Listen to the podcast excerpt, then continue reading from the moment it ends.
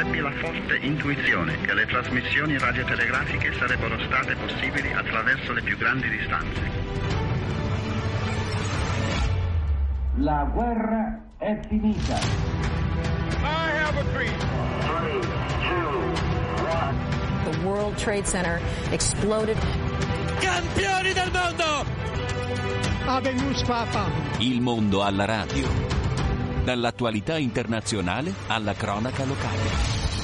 Oltre 28.000 morti a Gaza e nella striscia circa 600.000 bambini che non sanno dove andare per colpa della guerra. E poi nel Mar Rosso proseguono gli attacchi alle navi commerciali. Infine parleremo in questi primi 25 minuti del mondo a radio di immigrazione perché calano i residenti in Italia e calano anche gli arrivi. Allora io sono Alessandro Guarasci, in regia ci sono Silvia Giovarrosa e Bruno Orti.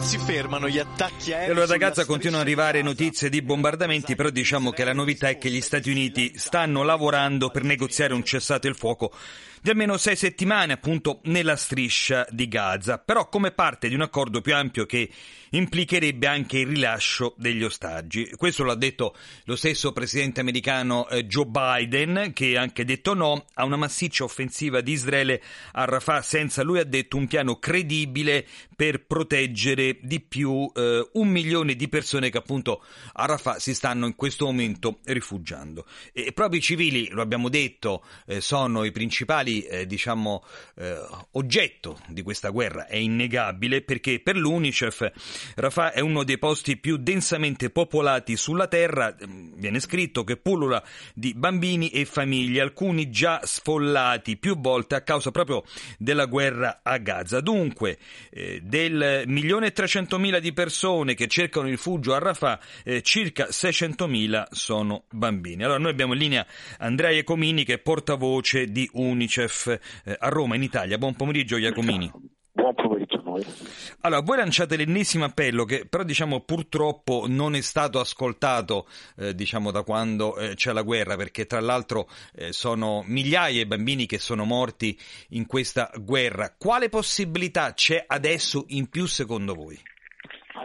siamo in attesa di vedere naturalmente l'evoluzione diplomatica di tutta questa tragica oramai situazione, eh, seguiamo con, eh, con, ansia in qualche modo le agenzie che arrivano, eh, che si stanno susseguendo in queste ore e noi possiamo soltanto registrare che a Rafah qualche anno fa, qualche mese fa, prima del 7 ottobre c'erano circa 200.000 persone, oggi ce ne sono 1.300.000 e mm, la metà sono bambini, sono 600.000 e mm, la speranza è che non solo ci sia un piano per il cessate il fuoco immediato, che è quello che noi chiediamo, un cessate il fuoco immediato, lo ripeto, umanitario che ci consenta di portare gli aiuti in maniera più costante, più diretta, immediata nelle zone eh, naturalmente meno accessibili, di ripristinare alcuni servizi idrici, di dare a questi bambini quello che non hanno perché molti di loro di fatto scavano, eh, lo voglio ricordare, mm. dentro i rifiuti, eh, non hanno condizioni igienico-sanitarie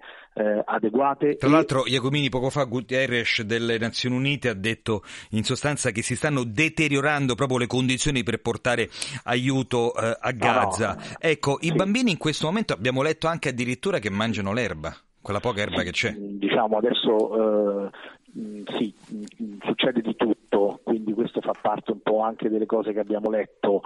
Il dato è che ci sono appunto bambini, come dicevo, che scavano perché nel, nei rifiuti, bambini che eh, vivono per le strade, la cosa più grave, eh, che sono ammassati insieme ai genitori eh, in questa striscia di, di, zona di territorio, ma soprattutto sono esposti a rischi molto alti di malattie, c'è un ritorno dell'epatite A, del morbillo, eh, se non si iniziano delle vaccinazioni ci sarà una diffusione eh, di moltissime di moltissimi casi di malattie croniche eh, che poi purtroppo in situazioni eh, di guerra legate alla mancanza d'acqua eh, aumenteranno sempre di più. In più consentitemi di ricordare che ci sono 19.000 bambini che sono separati, non accompagnati, che, non hanno Certo. perso, che hanno perso il papà o la mamma e questo è un lavoro molto importante che noi facciamo spesso eh, durante le crisi, specialmente le guerre, no? cercare di ricongiungerli immediatamente a un, a un nonno, a uno zio o trovare il papà o la mamma laddove è possibile. Ecco, in questo contesto estou è molto complicato anche ricongiungerli a degli amici o delle famiglie di amici piuttosto numerose perché, perché siccome c'è una diffusa fame e crisi, le famiglie di amici sono meno disposte ad accogliere Ad bambini accogliere. o bambine che hanno perso tutto, per cui veramente la situazione è, è molto molto difficile e se eh, non aumenterà il numero degli aiuti o non ci sarà un cessato il fuoco immediato, è chiaro che la situazione umanitaria sarà sempre peggiore. Giacomini, davvero in un minuto, riuscite ad operare in questo momento a Gaza tramite il valico di Rafah? Sì, abbiamo eh, dei team eh, anche che operano in quella zona. Eh, naturalmente il numero dei camion che hanno attraversato il valico eh, è eh, fortemente ridotto rispetto a quelli di- dell'inizio del- della, della crisi, quindi di conseguenza i camion che passano eh, sono, sono sempre di meno, ma i nostri operatori, i nostri team sono ogni giorno 24 ore al lavoro per portare tutto quello di cui c'è bisogno. Chiaramente, ripeto, lavoriamo in condizioni molto difficili. E allora davvero in bocca al lupo e buon lavoro Andrea Grazie, Giacomini, portavoce di Unicef Italia. Buon pomeriggio. Grazie.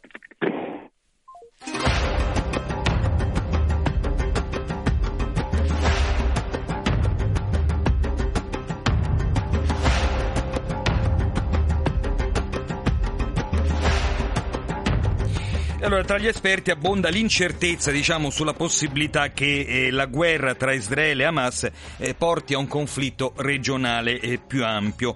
Tuttavia, quasi la metà degli esperti che sono stati intervistati eh, dai più grandi, eh, diciamo, eh, opinion polls mondiali vede questa eventualità come quantomeno probabile. Circa un terzo invece non ritiene che tale escalation avrà luogo ad incidere, ad incidere anche la situazione eh, nello Yemen con i continui attacchi che eh, ci sono eh, stati in, questi, in queste ore eh, contro i, eh, le navi commerciali che solcano il Mar Rosso. Tra l'altro una ce n'è stata proprio eh, questa mattina contro una nave che portava Gran Turco verso l'Iran. Allora, pensate che i costi di trasporto di un container tipo eh, da Shanghai a Genova sono più che quadruplicati nel giro di un mese e mezzo. E la crisi sta tra l'altro contagiando eh, zone del mondo anche molto lontane. Eh, persino i costi di trasporto da Shanghai a Los Angeles che eh, attraversano l'Oceano Pacifico sono in qualche modo raddoppiati. Allora il problema c'è ci ha detto Alessandro Tersulli capo economista eh, della società Sace ma ad oggi è gestibile. È chiaro diciamo, che questi attacchi che stanno avendo luogo no, rappresentano una forma di escalation rispetto al conflitto scoppiato il 7 ottobre tra Israele e Hamas, senza chiaramente sottovalutare le fasi iniziali di quel conflitto. Questa escalation dal punto di vista economico sostanzialmente ha portato a limitare per motivi di sicurezza il traffico, soprattutto quello mercantile e chiaramente eh, nel Mar Rosso con ricadute anche sui prezzi, soprattutto i noli eh, che si pagano appunto per il trasporto merci. Questi noli sono schizzati verso l'alto, c'è da dire che l'aumento è stato significativo anche se ancora notevolmente inferiore al forte aumento che si è avuto durante il periodo pandemico. È chiaro che c'è un'esposizione da parte dell'Italia. La Banca d'Italia ha stimato che delle nostre importazioni il 17% di esse passa attraverso sostanzialmente il Mar Rosso, mentre invece per l'export la quota è minore, un 7%. È un dato quindi che rivela un'esposizione non da sottovalutare, non banale, però lo scenario che oggi abbiamo di fronte, per quanto possa essere incerto oggi fare scenari, sostanzialmente è uno scenario che ancora si dice si sta intensi- gli attacchi si stanno intensificando, ma siamo ancora in uno scenario di cosiddetti spillover controllati, ossia di conflitto non conclamato. Ecco, allora dunque diciamo tutto questo coinvolge in modo pesante sia l'Italia sia tutto il Mediterraneo e in qualche modo ha dei riflessi anche però eh, verso l'Unione Europea. Che cosa ne pensa? Impatti chiaramente ci sono, ecco, però quello che, vorrei, che mi preme chiaramente sottolineare è È chiaro che l'aumento dei noli, fondamentalmente il fatto che si debbano scegliere rotte alternative per le merci sta creando dei ritardi, sta creando maggiori costi per le imprese. È chiaro che ci sono settori come ad esempio quello della moda che sono più esposti e degli impatti ci, ci saranno. Nell'aggregato però fondamentalmente se le cose rimarranno così e non vi sarà un, un'ulteriore escalation come noi sostanzialmente ci auspichiamo, gli impatti aggregati potrebbero essere gestibili. Qual è il tema oggi? Il tema vero è quello della variabile del prezzo del petrolio e del gas fondamentalmente. Finora rispetto a shock geopolitici di questo tipo l'aumento di questo prezzo non è stato forte anche grazie insomma, ad alcune azioni prese dall'Arabia Saudita. L'Arabia Saudita ma anche lo stesso Iran non hanno interesse a che succeda uno shock di questo tipo, al momento non c'è stato e questo diciamo, ha contribuito sostanzialmente a tenere sotto controllo gli impatti. Da inoltre presente che anche il discorso dei prezzi dei noli genera un impatto forte sull'inflazione, sui prezzi e quindi sulle politiche monetarie di discesa dei tassi di interesse solo se persistente, ossia protratto molto a lungo e a oggi sostanzialmente nonostante si protragga da alcuni mesi non siamo ancora in un arco di tempo così ampio. Eh, senta, questo però avrà comunque dei riflessi sui porti del Mediterraneo? Beh, eh, sì, è chiaro che sostanzialmente nella misura in cui eh, un minor traffico affluisce, dei riflessi a breve eh, ci sono. Di nuovo però, un blocco totale dei porti del Mediterraneo con impatti significativi sostanzialmente su di essi noi non lo vediamo in questo scenario a maggiore probabilità di accadimento, sia lo scenario base oggi, lo vediamo solo in uno scenario pessimistico in cui ci sarebbe un'ulteriore escalation con un blocco totale del traffico da Suez e dal Mar Rosso, perché non lo dimentichiamo, il blocco è stato forte ma non c'è al momento un blocco totale. E allora sì, in quel caso di scenario pessimistico di un conflitto la cui intensità chiaramente salerebbe e gli impatti sarebbero pesanti. A oggi fortunatamente non siamo ancora lì.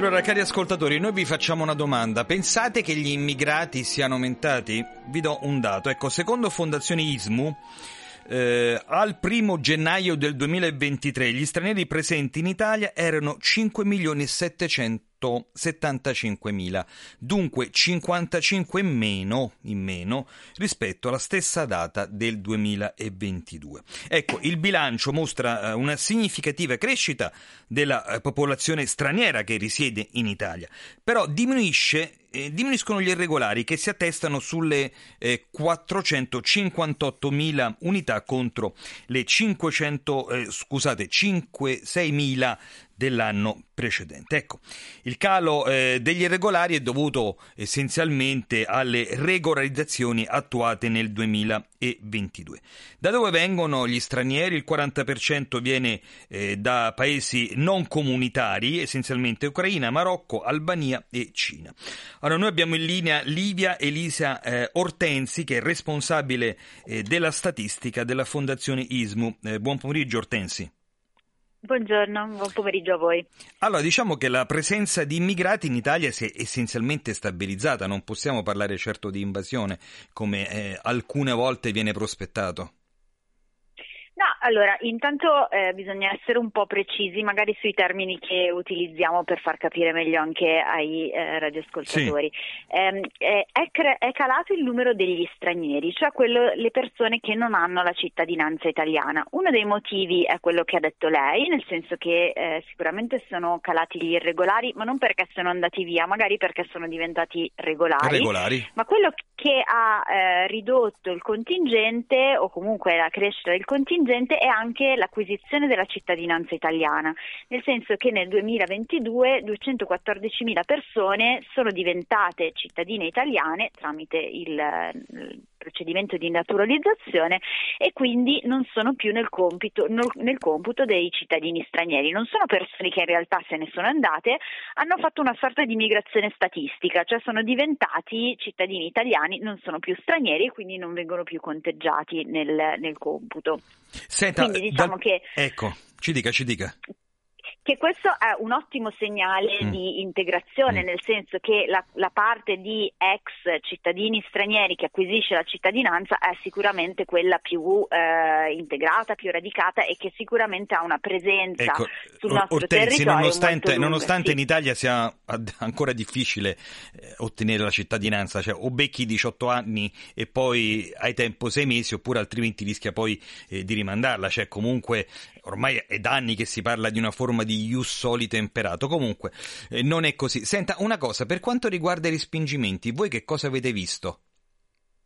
Ma allora, per que- i, risping- i, respingimenti eh, allora, è complesso. Da una parte ci sono quelli che vengono fatti via mare, quindi noi sappiamo che eh, tutti ehm, gli incentivi che si danno alle varie guardie costiere eh, in Libia e Tunisia fanno in modo che i respingimenti, diciamo le persone che vengono eh, respinte prima di arrivare in Italia via mare, ehm, noi eh, per esempio le persone intercettate eh, nel 2023 sono state oltre 50 59.000 nel mm. Mediterraneo sono, sono, una forma di, eh, diciamo, di, azione che non permette alle persone di arrivare in Italia ed eventualmente chiedere asilo. Eh certo. Poi ci sono invece i rimpatri su cui al momento non le so dire eh, un numero preciso, però non sono numeri altissimi e questo è un tema molto complicato perché rimpatriare un cittadino trovato in condizioni di irregolarità dipende dalla, eh, da dove arriva? Eh, dalla presenza di una, esatto, dalla presenza di un accordo di riammissione col paese d'origine. Quindi quindi eh, dipende un po' uno che tipo di eh, cittadinanza ha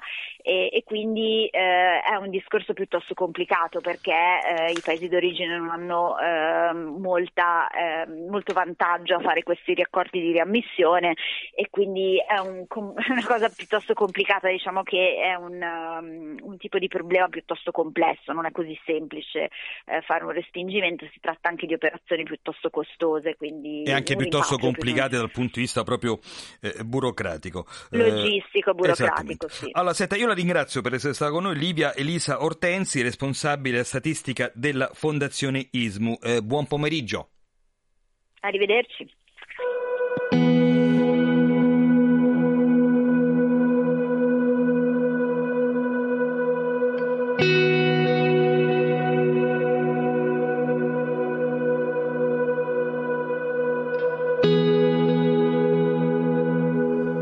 Allora continuiamo a parlare appunto di immigrazione e soprattutto chi sono i migranti che sono i in Italia, eh, lo ribadiamo, 5 milioni e 775 mila, 55 mila in meno rispetto al 2022. Allora, gli aspetti di debolezza, diciamo, dei migranti comunque non sono pochi, a cominciare dal lavoro. Ecco, nel 2022 gli stranieri eh, rappresentavano il 10,8% delle forze di lavoro tra i 15 e i 64 anni, il 10,4% degli occupati e quasi il 16% dei disoccupati.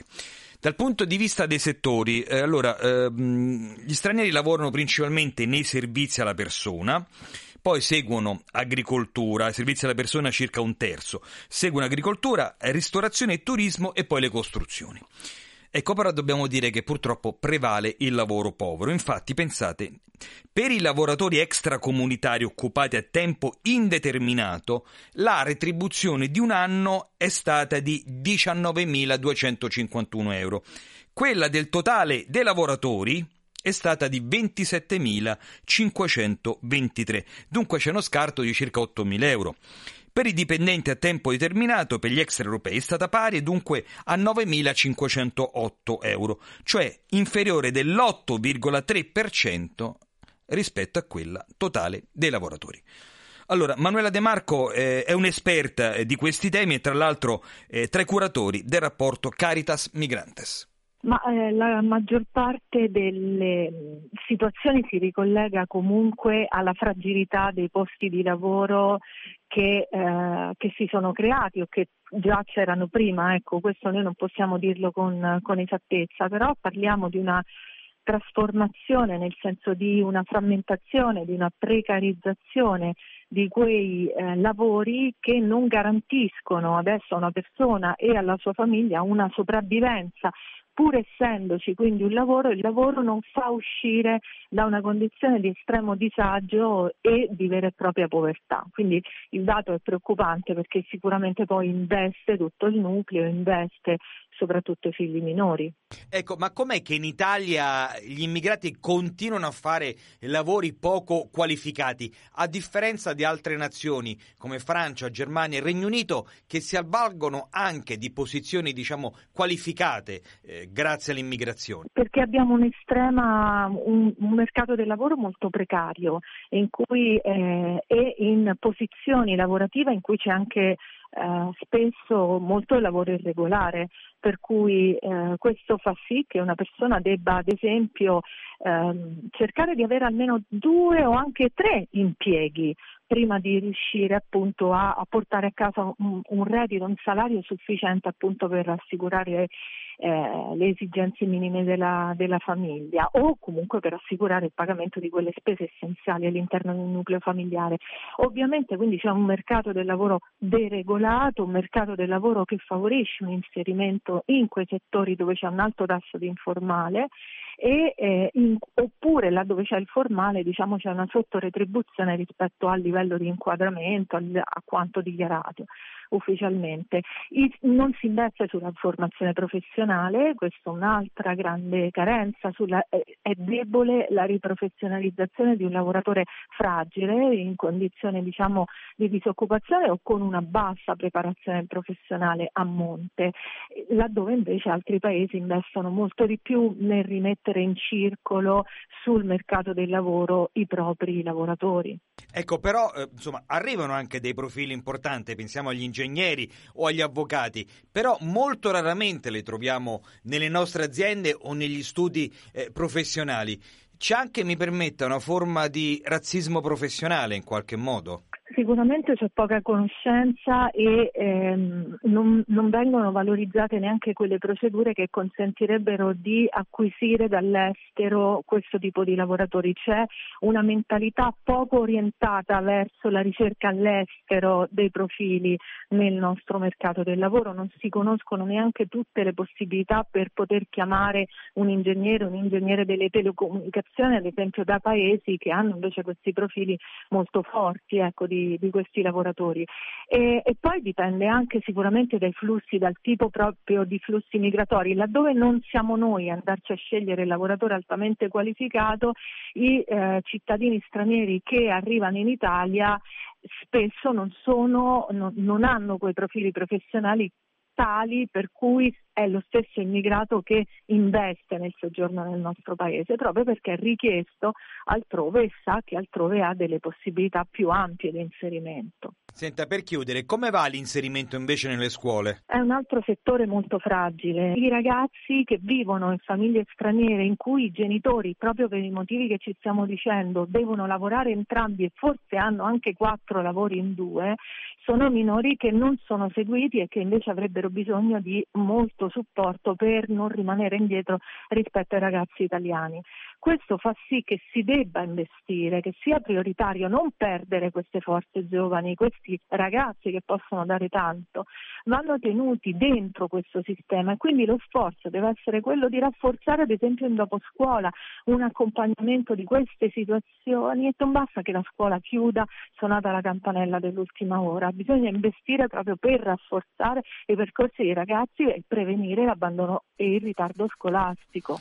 Allora, avete sentito, nonostante in sostanza eh, la quota di immigrati in Italia sia stabile perché eh, aumentano le regolarizzazioni e tutti coloro che in qualche modo riescono a prendere la cittadinanza nonostante la, um, la legge non sia certo agevole, se ne parla ormai da... Uh, forse vent'anni di rifare la legge sulla cittadinanza, eh, gli stranieri in Italia continuano ad avere problemi importanti, dunque lavori poco qualificati, eh, spesso sappiamo che magari anche profili qualificati arrivano in Italia, però poi non vengono eh, inquadrati e soprattutto eh, basse retribuzioni. Questo fa sì che spesso magari gli stranieri siano eh, confinati in aree delle nostre eh, città meno pregevoli e questo sicuramente non favorisce nemmeno la loro integrazione. Eh, integrazione che avete anche sentito da Manuela De Marco dovrebbe passare attraverso la scuola, però il tempo pieno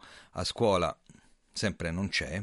Eh, spesso le scuole chiudono alle 2 alle 4 del pomeriggio e poi alla fine questi magari ragazzi che sono figli di genitori che devono lavorare magari 12 ore al giorno rischiano di passare il tempo in strada e di essere eh, poco, eh, diciamo, poco inclusi. Eh, io in qualche modo rimango eh, su, su, questo tema perché eh, grazie ai nostri consulenti musicali, eh, mi è stata suggerita una canzone di Gali, Casa Mia, che diciamo, ha fatto anche in qualche modo scalpore a Sanremo e ha riproposto eh, la questione appunto dell'immigrazione e dell'integrazione. Il prato è verde, più verde, più verde, sempre più verde, sempre più verde. E il cielo è blu, blu, blu, molto più blu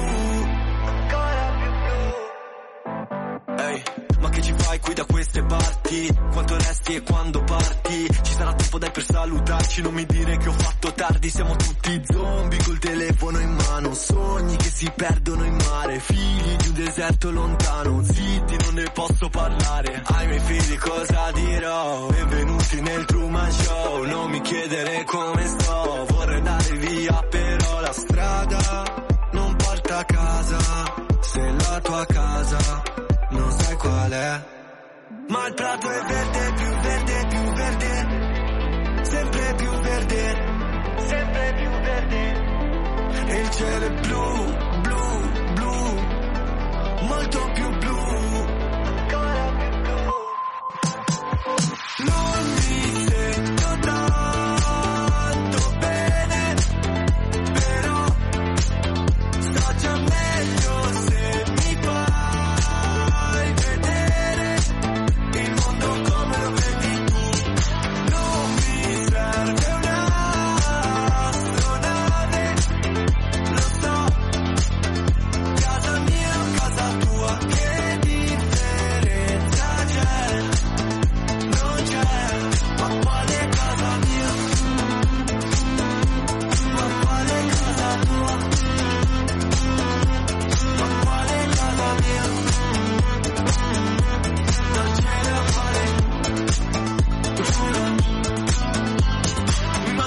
mia zona, mi manca il mio quartiere, adesso c'è una sparatoria. Baby scappa via dal dance sempre stessa storia. D'alzare un polverone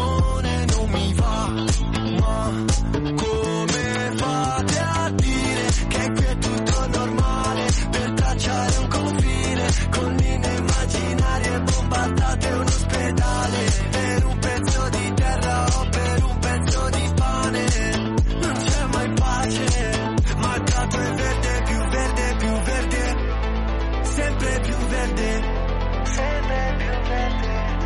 E il cielo è blu, blu, blu, molto più blu,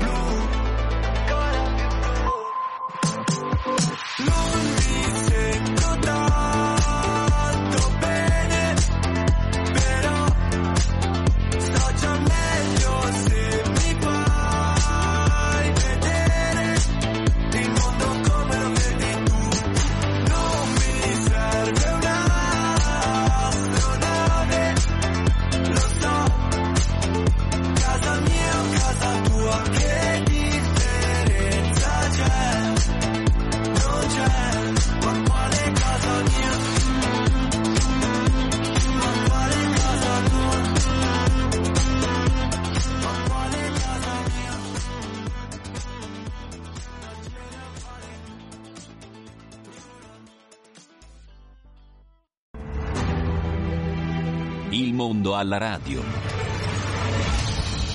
E allora adesso parliamo di sanità e vorrei i vostri messaggi per capire come state vivendo appunto la sanità in Italia. Ricordo il numero 335 124 3722 335 124 3722. Dunque, a dicembre erano scesi in piazza e avevano scioperato per chiedere con urgenza un maggiore impegno dell'esecutivo sulla sanità pubblica.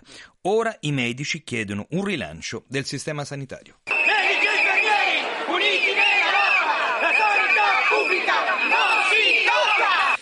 E allora qualche, qualche risultato c'è perché tempi brevi per arrivare allo scudo penale per i medici. Il governo infatti ha dato il via libera al provvedimento molto richiesto dalla categoria, avete sentito una di queste manifestazioni, lo ha stabilito la riunione di maggioranza con l'esecutivo sugli emendamenti al decreto mille proroghe.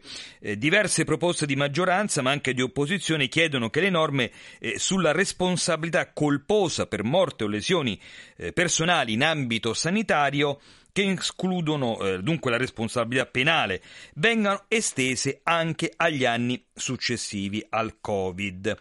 Eh, sotto pressione, lo sappiamo, sono pure i medici di famiglia. Eh, intanto è arrivato l'accordo per le nuove condizioni contrattuali appunto eh, di questa categoria mh, con aumenti vicini al 4%. Eh, si parla di arretrati che arriveranno a 15.000 euro a testa. Allora, noi abbiamo in linea Luigi Bartoletti, Pierluigi Bartoletti, vice segretario nazionale di FIMG, che sarebbe la Federazione Italiana Medici eh, di Famiglia. Eh, Bartoletti, buon pomeriggio. Buon pomeriggio a voi. Eh. Allora, questa sanità territoriale è migliorata alla maggior parte dei cittadini? Non sembra, però ci dica anche la sua opinione. Beh, diciamo che le, le vedute concordano, nel mm. senso che noi, noi, facciamo parte di un sistema. La diagnosi no? è giusta, diciamo, da medico. Sì, ma problema, i problemi, in questo paese i problemi sono notissimi, le soluzioni sono meno note. No? Mm. Io cerco sempre di trovare le soluzioni, no? perché una volta definito il problema uno deve cercare di risolvere, diciamo così, risolverlo, no? non continuare a parlare dei, dei problemi. Il primo problema è che, ovviamente, in medicina generale, la persona, il singolo medico rappresenta un servizio e, e questo qui fa sì che eh, per operare bene, al di là di quello che può fare lui a studio, mm. nel suo studio deve avere intorno a sé tutta una serie di servizi che funzionano, dal domiciliare al sociale, alla, alla diagnostica, alle visite specialistiche, eccetera. E noi vediamo che invece c'è un certo rallentamento, per esempio, nell'esecuzione dei, degli esami, no? le mm. famose liste d'attesa. E um, l'altro problema è che a noi ci si rivolgono un po' tutti per i problemi più svariati, mm-hmm. anche quelli che uno dice ma è impossibile che possa venire da me una persona con questa richiesta, invece succede, no?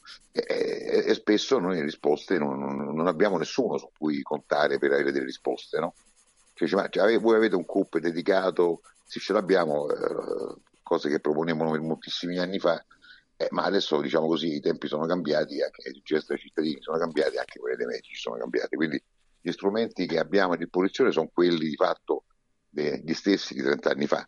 E gli stessi, diciamo, che avevate prima della pandemia si era detto di rafforzare la medicina territoriale e così eh, non è avvenuto. Eh, senta, ehm, eh, Bartoletti, a questo punto che cosa servono? Più medici sul territorio, eh, strumenti di telemedicina, eh, che cosa? Ma eh, guarda, io diciamo così che mh, sono uno che va all'essenziale, no? Beh, già, per esempio, adesso se il sottoscritto deve prescrivere un'indagine con una tempistica particolare perché c'è un problema che io ritengo un problema impellente, l'unica cosa che io posso fare per interagire col sistema, che è il CUP, è mettere una crocetta su una ricetta. Mm. E poi, eh, diciamo così, come le bottiglie in mezzo al mare, sperare che poi arrivi sulla spiaggia.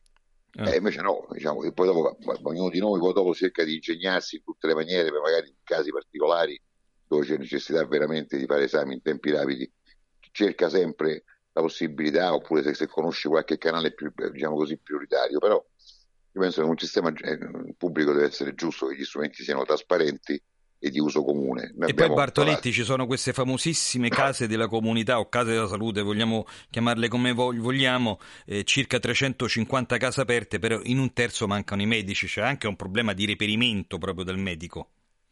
Ma guarda, eh, onestamente io quello, la casa della salute è un posto dove si fanno delle cose, mm. no?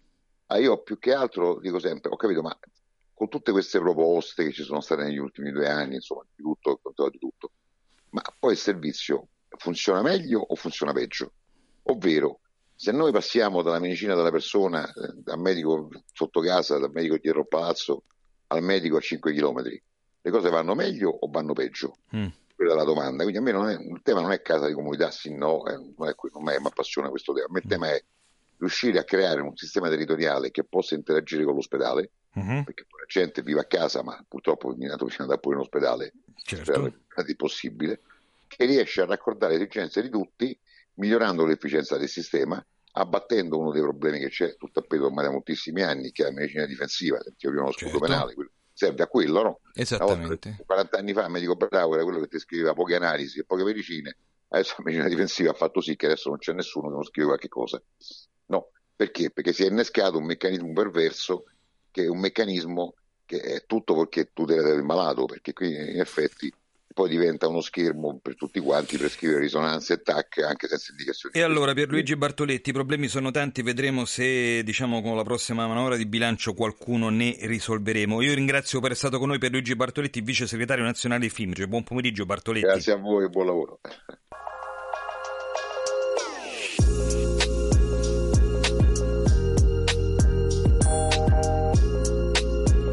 Allora andiamo a vedere che cosa succederà nei prossimi anni o potrebbe succedere. Ecco, la legge di bilancio destina 11,2 miliardi di euro in più al fondo sanitario. Eh, insomma, il ministro Schillaci della Salute è contento anche per il rinnovo dei contratti degli operatori eh, sanitari e per ridurre, lui dice, le liste d'attesa. Andiamo però un po' a vedere. Tra il 2010 e il 2019 in Italia la quota di PIL destinata alla spesa sanitaria pubblica è stata in media del 6,6%, in linea con Spagna, Portogallo superiore alla Grecia, ma di molto inferiore al Regno Unito 11,4%, Germania 9,4% e Francia 8,9%. Negli stessi anni, per effetto eh, delle politiche di consolidamento fiscale eh, che sono state attivate dopo eh, la crisi, quella del 2008, ve la ricordate, nelle economie europee con maggiori problemi di finanza pubblica, ovvero l'Italia, si è ridotta anche diciamo, la spesa sanitaria per persona, si dice pro capite. Eh, la punta dell'iceberg del disinvestimento in sanità si è registrata in Grecia. L'Italia è l'unica tra le grandi economie europee con un dato negativo. Dunque, tra il 2010 e il 2019 le risorse pubbliche in termini reali per la salute allocate per ogni cittadino sono diminuite di oltre il 2%. Lo ripeto, le risorse investite dallo Stato per la sanità per ogni cittadino sono calate del 2%. Insomma, avrete capito, le risorse a disposizione sono poche, questo ce lo conferma anche Giuseppe Milanese, presidente di Conf Cooperative Sanità. Un'assenza di un sistema reale di assistenza territoriale, cioè di assistenza primaria. Cioè quello che manca oggi e che porta poi le persone a ricorrere anche inutilmente all'ospedale, dico inutilmente per alcuni casi che sono ormai circa un terzo dei ricorsi è proprio l'assenza di un sistema di assistenza domiciliare integrata con un territorio che rappresenti quello che poi il Covid ha detto con chiarezza, cioè che non c'è questo livello assistenziale, quindi è qui che bisogna investire. Adesso gli 11 miliardi sono sicuramente una, una cifra importante, però il PNRR mette a disposizione delle risorse sull'assistenza domiciliare che ancora vediamo non sono scaricate sulle persone, cioè rimane un servizio che non è adeguato ai bisogni delle persone. Ecco, ma è solo un problema di case delle comunità o case della salute, come le vogliamo eh, chiamare, che sarebbero stati utili anche eh, sulla sanità territoriale e che però non sono partite anche per una mancanza oggettivamente di medici e infermieri? Guardi, quello delle case della comunità è un problema eh, che abbiamo già sollevato molte volte e che anche il ministro Fitto ha ridotto in termini numerici, consapevole anche della, uh, della potenziale inutilità di questo strumento, perché mettere una casa della comunità ogni 50.000 abitanti in un territorio dove i comuni sopra i 10.000 abitanti sono pochissimi, non dà quella prossimità di cui stiamo, oh, stiamo parlando. Per cui noi eh, continuiamo a dire che poi il problema fondamentale sono le risorse umane, cioè se si parte nella riorganizzazione di un sistema, qualunque esso sia, bisogna considerare le risorse umane. Noi abbiamo una carenza oggi di risorse umane soprattutto sul territorio e allora per questo noi ribadiamo che c'è bisogno di una nuova figura, che è l'operatore sociosanitario con formazione complementare. Senza questa figura che si forma in un anno, dando lavoro a più di 100.000 giovani, perché questo è il numero che serve, noi non arriveremo mai nelle case di oltre un milione di persone, così come questo Paese ha bisogno. Milanese, un ruolo importante oggettivamente le cooperative lo hanno avuto eh, durante eh, la pandemia, se non altro per assistere chi costretto a casa. Fino a che punto però possiamo pensare di integrare appunto servizio sanitario eh, pubblico e, e cooperative e soggetti privati secondo lei? Guardi, c'è bisogno di questa integrazione tra pubblico e privato e le cooperative fanno parte di quel terzo settore che è il privato no profit, cioè quel privato che non tende all'utile, quindi che tende a rispondere ai bisogni, non a dare dividendi agli azionisti. Senza questa sinergia, che si chiama sussidiarietà, peraltro prevista anche dalla Costituzione, il sistema pubblico non riuscirà ad arrivare anche nelle case. Qual è la visione di sistema che noi abbiamo? C'è un sistema pubblico che deve rimanere tale, quindi universalistico, perché è un valore insostituibile, che si concentri sull'ospedale e che crei una sinergia con soggetti privati no profit dal nostro punto di vista e dal punto di vista dei cittadini, che arrivi fin nelle case. Il, il dettame della legge sugli anziani che dice la casa come primo luogo di cura si ottiene solo così, altrimenti è utopia e prendiamo in giro la gente. Appunto, per chiudere, lei ha parlato di legge sugli anziani, a questo punto i decreti sono arrivati, che cosa manca? Beh, manca l'attuazione, diciamo che è una cosa positiva questa, eh? quindi bisogna dare atto, se non dobbiamo solo contestare, bisogna dare atto al governo e al ministro Bellucci di aver fatto un grande lavoro. Mancano 15 decreti attuativi perché la legge sugli anziani non è solo assistenza, e dignità di una fase della vita. Quindi mancano 15 decreti attuativi da parte di 5 ministeri, turismo, cultura, si sta parlando proprio di vita, non solo di assistenza e poi sicuramente salute, oltre agli altri, che diano poi, che mettano per terra quello che nella legge delega.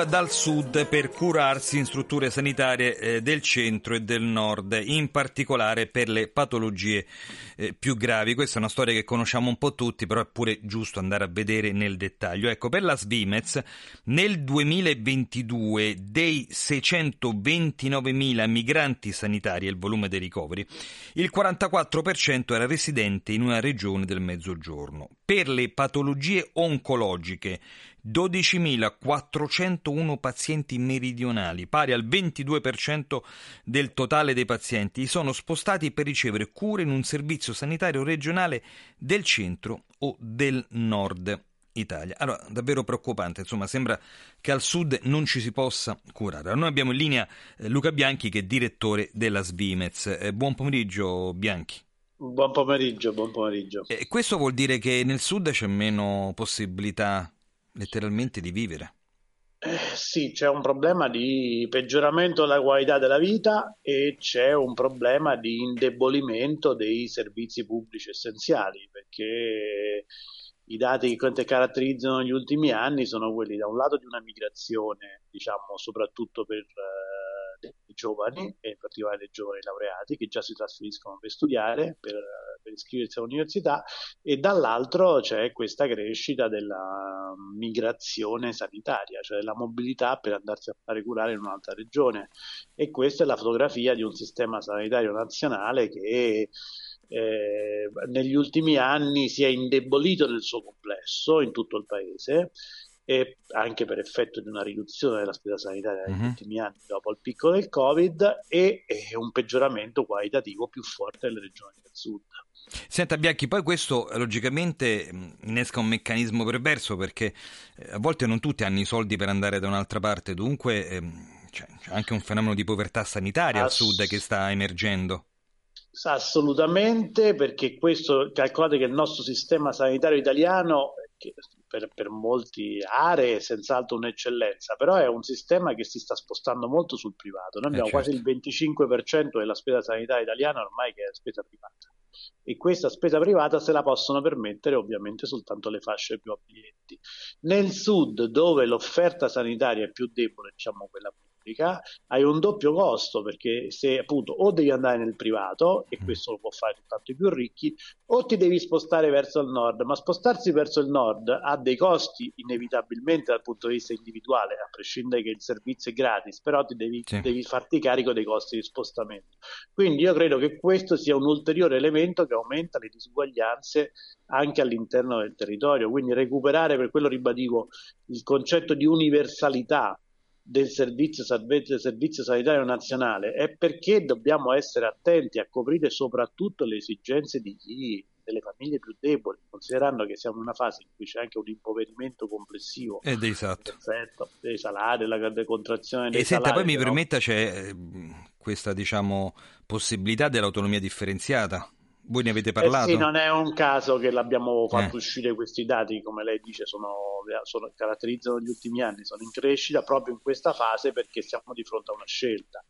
Una scelta forte, cioè da un lato appunto noi diciamo rafforziamo la caratteristica universale, rafforziamo il servizio sanitario nazionale, invece ahimè il paese rischia di andare verso una sua frammentazione, un ampliamento di disuguaglianze attraverso l'autonomia differenziata che che caratterizzerà molte materie, tra cui la sanità anche un elemento, sia pur già regionalizzato, ma sì. che si va verso una maggiore regionalizzazione degli interventi, questo potrebbe portare ad esempio alle regioni più forti a pagare meglio gli stipendi dei medici o degli eh certo, infermieri, attraendo poi le competenze migliori.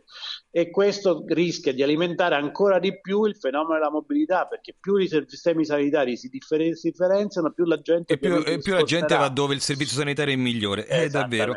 Allora io ringrazio si sposta, le regioni pagano per eh, certamente. Quindi, e, e questo sì, esattamente. Allora io io ringrazio Luca Bianchi, direttore della Svimez, e complimenti per il vostro rapporto. Buon Grazie pomeriggio Bianchi. Grazie.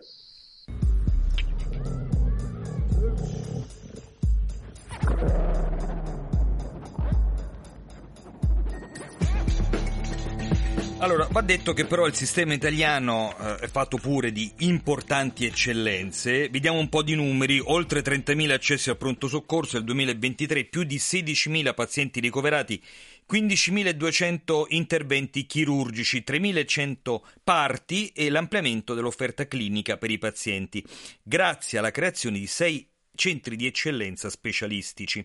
Insomma, questi sono i numeri dell'ospedale Isola Tiberina Gemelli eh, dopo il primo anno di attività della nuova gestione gestione iniziata a settembre 2022 con l'ingresso della società Benefit Gemelli Isola di proprietà del Gemelli, che appunto di Roma, che si è impegnata nel rilancio di questo storico ospedale romano. Allora, noi abbiamo sentito Daniele Piacentini che è direttore generale eh, dell'ospedale Isola Tiberina. In primo luogo eh, consolidare eh, l'offerta clinica che abbiamo erogato ai cittadini e ai pazienti nel 2023. Eh, abbiamo realizzato più di 16.000 interventi chirurgici, più di 30.000 accessi al pronto soccorso, oltre 16.000 ricoveri di cui il, più del 90% sono pazienti del Servizio Sanitario Nazionale. In primo luogo quindi il 24 rappresenta un consolidamento di questa attività e vorremmo poi investire nella ristrutturazione del pronto soccorso che è un'area fondamentale e cruciale di ogni ospedale, soprattutto per un ospedale come il nostro che è nel centro storico di Roma e nella ristrutturazione dell'ostetricia che è uno dei reparti eh, più caratterizzanti la, la, storia di questo ospedale dove ogni anno nascono più di 3.000 eh, bambini. Ecco, quanto puntate sulla tecnologia, sulla robotica, che ormai sono nuove frontiere in sanità e che forse riguardano anche una parte del passato, perché ormai sono anni che si applicano queste tecnologie? Sì, questo è un ospedale che eh, è, nato nel 1584 e quindi ha una grande storia e tradizione, ma da sempre è stato un luogo eh, di innovazione, fin, dal, fin dalla sua nascita in realtà e, e, noi stiamo continuando questa tradizione. Il 23 è stato appunto dedicato a investimenti importanti in tutte le aree eh, che riguardano le nuove sale di endoscopia, le nuove sale operatorie, eh, la nuova radiologia, dove sono stati fatti investimenti importanti in tecnologia, quindi eh, le sale operatorie oggi avranno un robot da Vinci che consentirà di fare chirurgia con un livello grado di precisione e garantendo un eh, minore impatto e minore eh, tempi di recupero per i pazienti nel post intervento e l'indoscopia ha, tre nuove sale con tecnologia di ultima generazione per fare sia la parte diagnostica che la parte operativa. Oltre ad aver investito molto sui bunker di radioterapia con l'aggiornamento di tutti gli acceleratori lineari che erano presenti all'isola Tiberina, perché a volte non si sa, ma eh, in questo ospedale sull'isola Tiberina ci sono eh, una delle radioterapie più oh, importanti e avanzate che c'è nel centro-sud Italia. Senta, per chiudere, quello del medico è un mestiere importantissimo, abbiamo visto dopo la pandemia, durante la pandemia quello che è successo, però è anche una professione sottoposta a un fortissimo stress, vediamo anche tutte le aggressioni che ci sono. L'aspetto umano, come state cercando di valorizzarlo?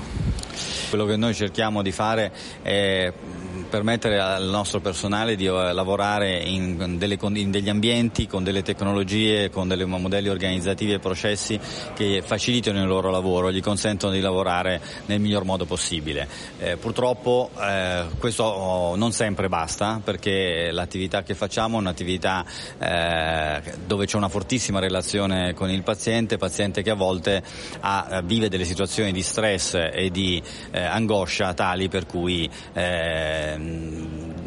non si controlla in alcune situazioni particolarmente critiche.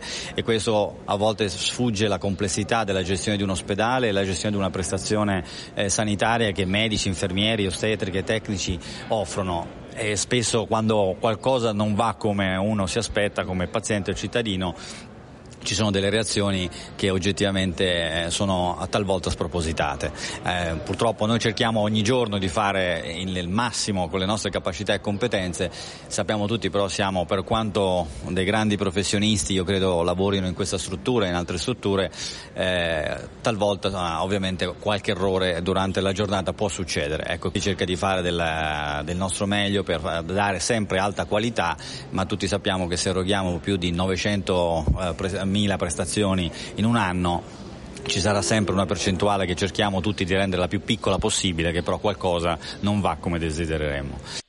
E allora finisce qua questa parte del mondo alla radio che abbiamo dedicato, diciamo, alla sanità, al mondo sanitario, tanti problemi, mancanza di tante risorse, ma come avete sentito anche nell'ultima parte, tante eccellenze che eh, cercano appunto di difendere questo settore.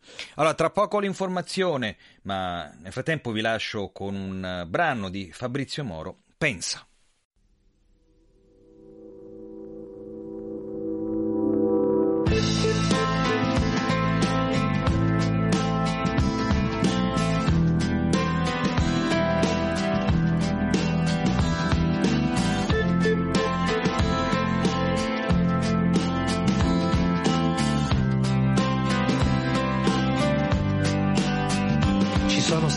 Uomini che hanno scritto pagine, appunti di una vita dal valore inestimabile, insostituibili perché hanno denunciato il più corrotto dei sistemi, troppo spesso ignorato. Uomini o angeli mandati sulla terra per combattere una guerra di faide e di famiglie sparse come tante biglie su un'isola di sangue che fra tante meraviglie, fra limoni e fra conchiglie, massacra figli e figlie di una generazione costretta a non guardare, a parlare a bassa voce, a spegnere la luce, a commentare in pace ogni pallottola nell'aria, ogni cadavere in un fosso. Ci sono stati uomini che passo dopo passo hanno lasciato un segno con coraggio e con impegno, con dedizione contro un'istituzione organizzata, cosa nostra, cosa vostra, cosa è vostro, è nostra la libertà di dire che gli occhi sono fatti per guardare, la bocca per parlare, le orecchie ascoltano. Non solo musica, non solo musica. La testa si gira, è giusta, la mira, ragiona a volte condanna, a volte perdona. Semplicemente pensa, prima di sparare pensa, prima di dire, di giudicare, prova a pensare. puoi decidere tu. Resta un attimo soltanto, un attimo di più, con la testa fra le mani. Ci sono stati uomini che sono morti giovani, ma consapevoli che le loro idee sarebbero rimaste nei secoli come parole iperbole intatte reali, come piccoli miracoli, idee di uguaglianza, idee di educazione, contro ogni uomo che eserciti oppressione, contro ogni suo simile, contro chi è più debole, contro chi sotterra la coscienza nel cemento. Pensa, prima di sparare, pensa, prima di dire, di giudicare, prova a pensare pensa che puoi decidere tu. Resta un attimo soltanto, un attimo di più, con la testa fra le mani. Ci sono stati uomini che hanno continuato, nonostante intorno fosse tutto bruciato, perché in fondo questa vita non ha significato, sai, paura di una bomba, di un fucile puntato. Gli uomini passano e passa una canzone, ma nessuno potrà fermare mai la convinzione che la giustizia, no, non è solo un'illusione. Pensa, prima di sparare, pensa, prima di dire, di giudicare, prova a pensare. Pensa che puoi decidere